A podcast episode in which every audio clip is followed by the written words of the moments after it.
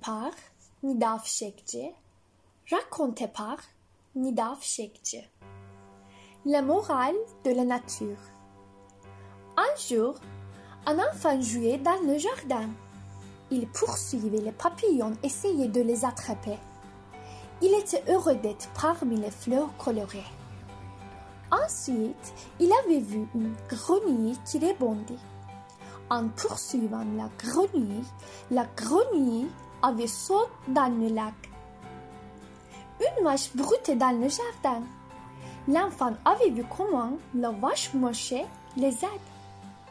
Puis, une mouche était venue et avait commencé à bourdonner au-dessus de la vache. La vache avait secoué sa queue pour émoucher. L'enfant avait ri en battant des mains.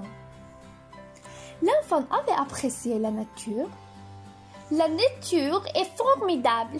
Sa beauté attire tout le monde, pensait-il.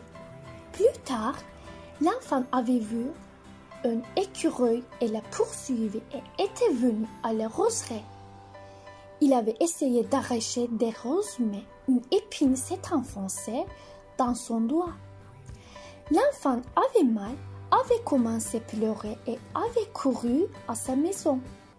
Sa mère, qui a vu son enfant pleurer, Que s'est-il passé? Pourquoi pleures-tu? demandait-elle. L'enfant a dit L'épine s'est enfoncée dans mon doigt en essayant d'arracher une rose et ça me fait mal maintenant. Sa mère avait dit C'est de ta faute.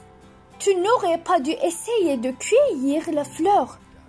La fleur est belle sur sa branche, pas quand elle est cueillie. D'ailleurs, on ne doit pas endommager la beauté naturelle. Nous ne devons pas intervenir au processus naturel.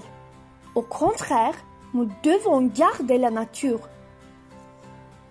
L'enfant avait dit à sa mère Tu as raison, maman. Je ferai toujours ce que tu dis.